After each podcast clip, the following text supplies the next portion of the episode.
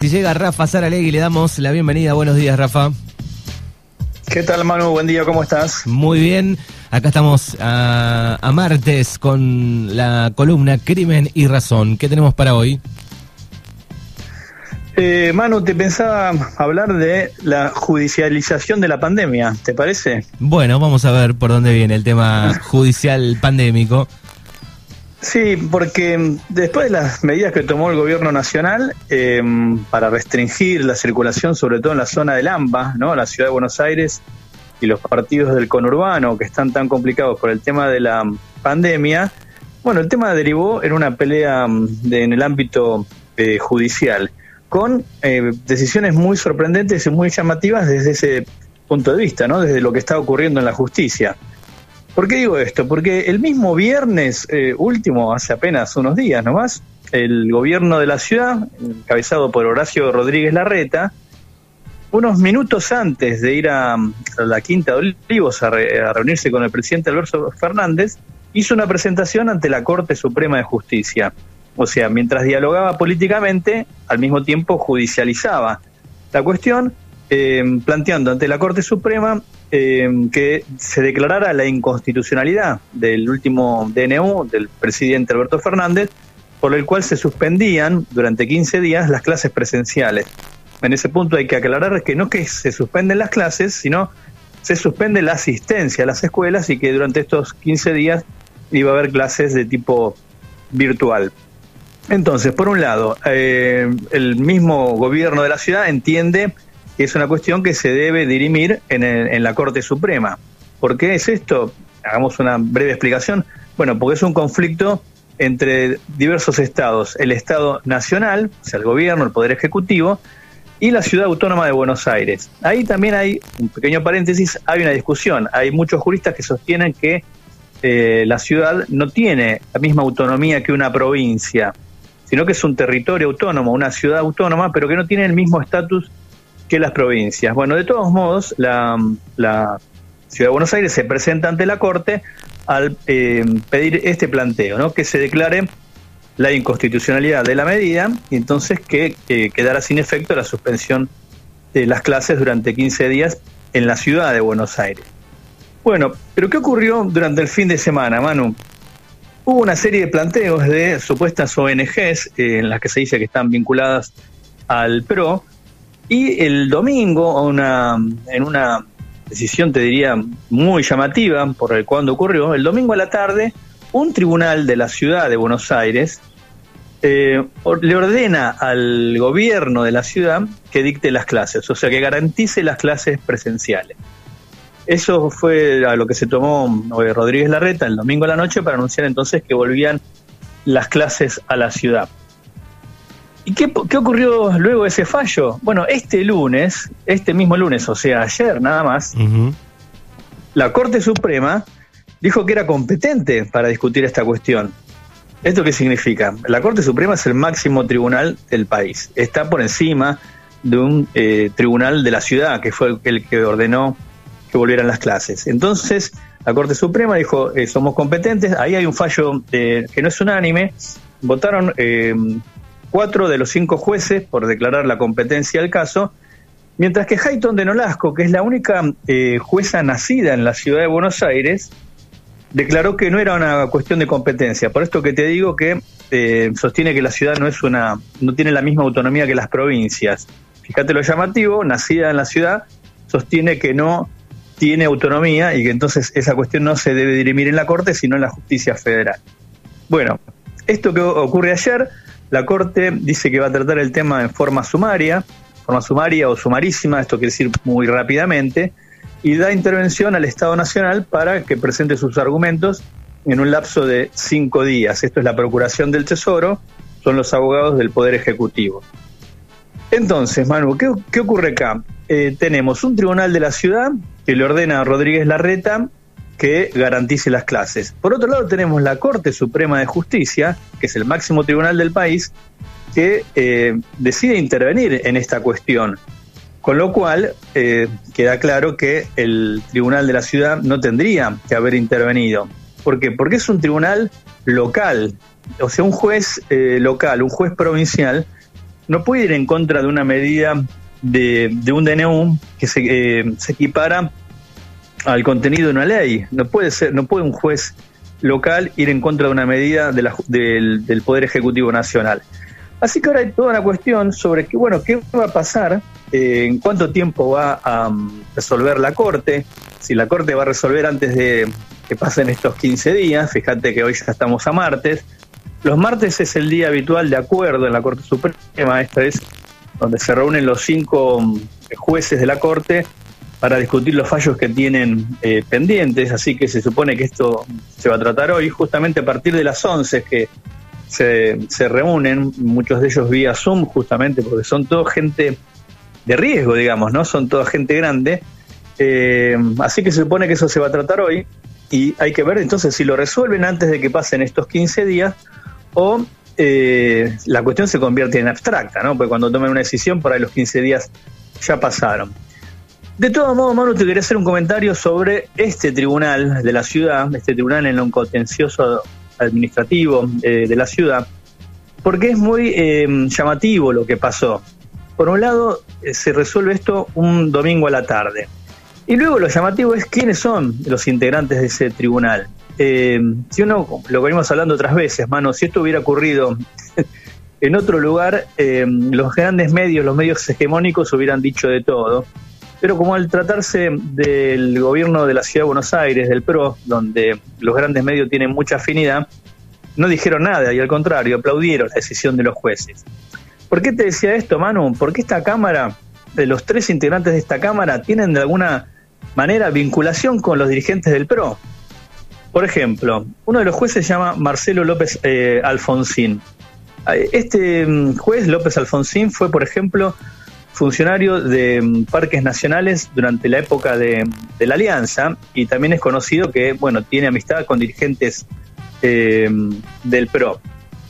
Otra, otra de las jueces, de las juezas que, resolvió este domingo se llama Nieves Machiavelli y Machiavelli es hermana del ministro de Ambiente y Espacio Público de Horacio Rodríguez Larreta. O sea, tiene una vinculación directa. O sea, su hermano integra el poder ejecutivo eh, de la ciudad.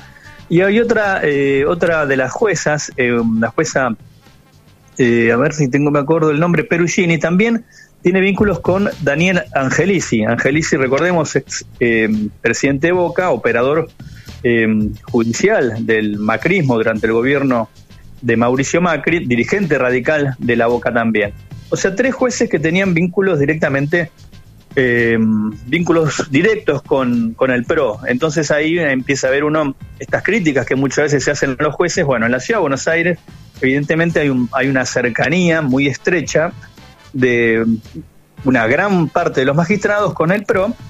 Y, entonces terminaron fallando de esta manera, que era lo que quería eh, Horacio Rodríguez Larreta. Eh, Larreta dijo, bueno, es un, sí, disculpa, Manu. No, digo, y, lo que deja la vista o enoja un poco es decir, bueno, eh, viendo cómo trataron tema educación durante varios años, eh, parece que realmente no es que les interesa los chicos en, el aula, sino es una, es una pelea berreta política. Es una, una pelea claramente en un año electoral. Ayer estaba viendo informes de cómo eh, el gobierno del PRO fue bajando paulatinamente el presupuesto para la educación en la ciudad de, Buenos Aires. Eh, parecen entonces ahora haberse haber tomado como la bandera de la educación pública con esto de la presencialidad.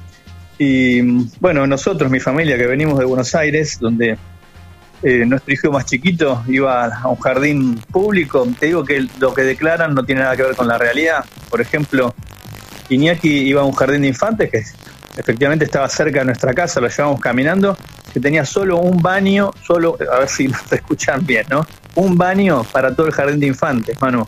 Claro. Solo un, un inodoro para todos los nenes que iban al jardín, que eran alrededor de 100 a la mañana y 100 a la tarde. Eh, el otro jardín que después eh, pasó Iñaki en el, año el año pasado, antes de venirnos para acá, eh, era un jardín que estaba compartido con una escuela primaria, apenas tenían dos aulas, había un patio que se tenían que repartir entre la primaria y el jardín de infantes para poderlo usar. Las maestras, las maestras muy cariñosas, muy buenas pibas, pero las condiciones edilicias dejaban muchísimo que desear. Entonces también hay que poner un poco de clarificar esto, ¿no?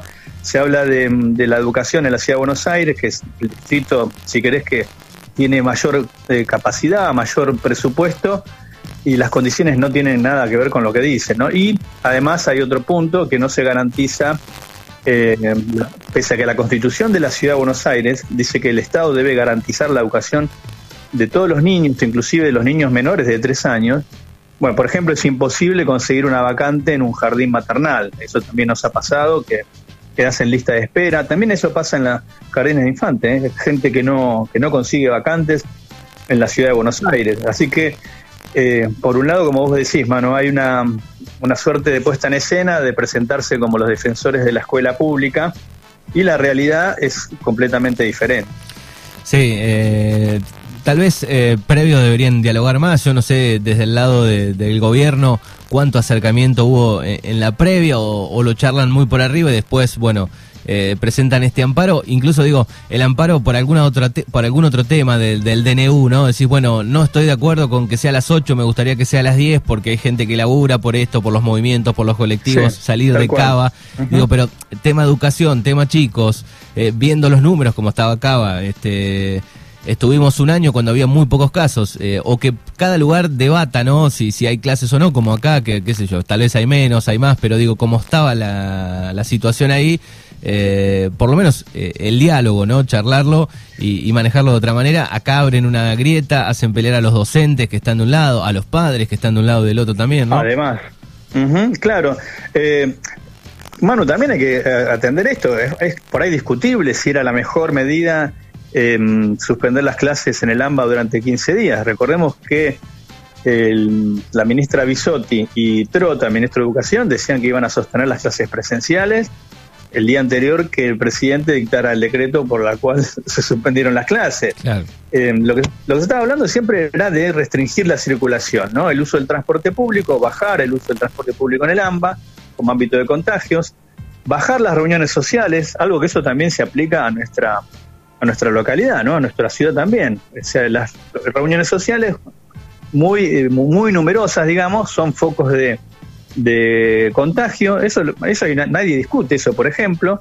Eh, la discusión era, bueno, entonces, ¿había que suspender las clases o no? No lo sé. Eh, puede ser que quizás no, puede ser que quizás sí. Lo cierto es que lo que, lo que se busca es restringir la circulación. Y fíjate que es llamativo, porque el mismo gobierno de la ciudad eh, dice, bueno, vamos a sostener las clases, eh, pero traten de no generar aglomeraciones, vayan caminando. O sea, evidentemente hay también conciencia de que cuando las familias llevan a sus chicos a las escuelas, puede haber focos de contagio.